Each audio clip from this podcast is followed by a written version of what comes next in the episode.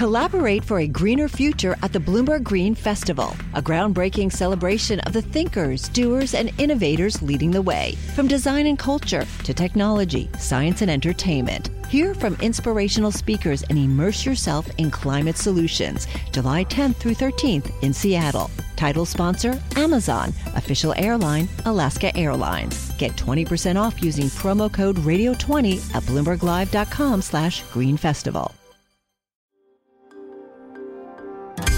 Le entregamos todo lo que necesita saber para comenzar el día. Esto es Bloomberg Daybreak para los que escuchan en América Latina y el resto del mundo.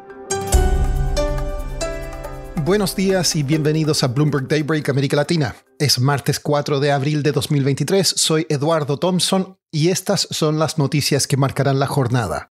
Los futuros en Wall Street avanzan esta mañana debido a menos preocupación de que los bancos centrales deberán acelerar las alzas de tasas.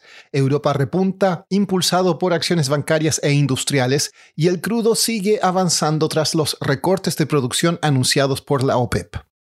El expresidente de Estados Unidos Donald Trump comparecerá hoy ante autoridades en Manhattan por acusación de pago de sobornos a la estrella porno Stormy Daniels durante su campaña presidencial en 2016.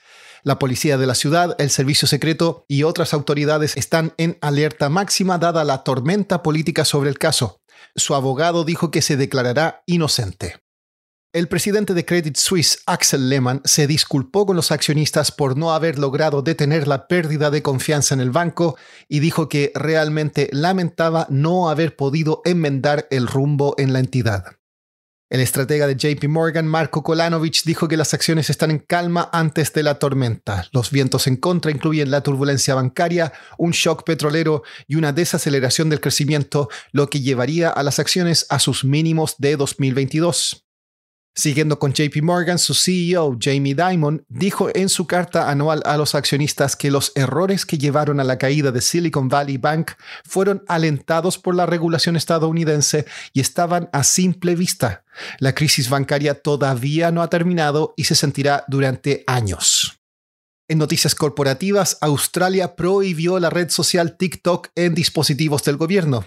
La minera Tech rechazó la oferta que Glencore presentó por la empresa de 23 mil millones de dólares y L'Oreal comprará la marca de cosméticos Aesop de la brasileña Natura por unos 2.500 millones de dólares. Siguiendo con América Latina, economistas esperan que hoy el Banco Central de Chile mantenga sin cambio su tasa de política monetaria por tercera reunión consecutiva.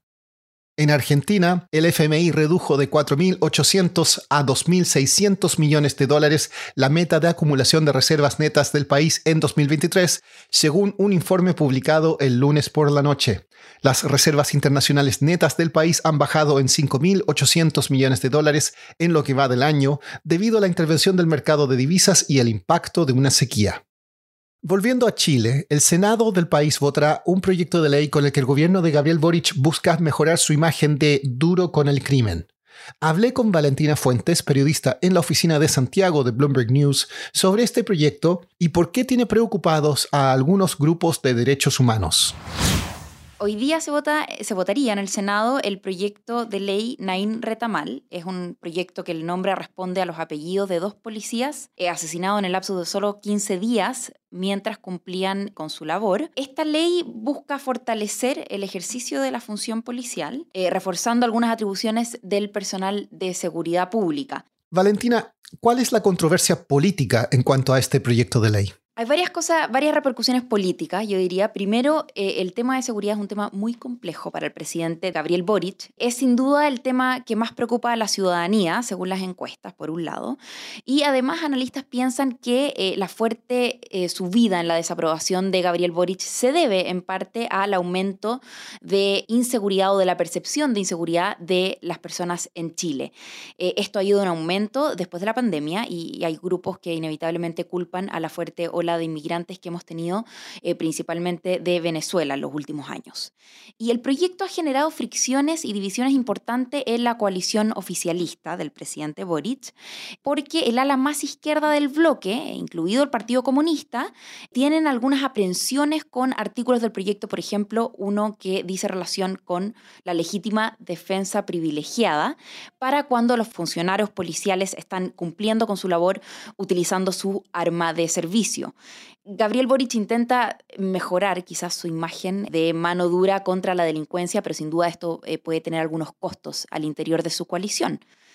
La ONU dijo que este artículo, puntualmente este artículo de la legítima defensa privilegiada, es complejo porque cree que eh, no necesariamente se ajusta al derecho internacional. Mencionó varias críticas a este punto. Cree que esto podría reducir la rendición de cuentas, eh, también que podría dificultar el acceso a la justicia para víctimas de posible violación de derechos humanos y también podría favorecer la impunidad. Entonces el tema está muy complejo. Boric ha tratado de argumentar que seguridad y derechos humanos van de la mano. También la vocera de gobierno ha salido a decir que eh, se quiere encontrar un punto de equilibrio entre la agenda de seguridad y derechos humanos del gobierno. Y para cerrar, tenemos noticias de Harry Potter. Según fuentes, Warner Bros. Discovery está cerca de un acuerdo para una nueva serie de televisión enfocada en el personaje.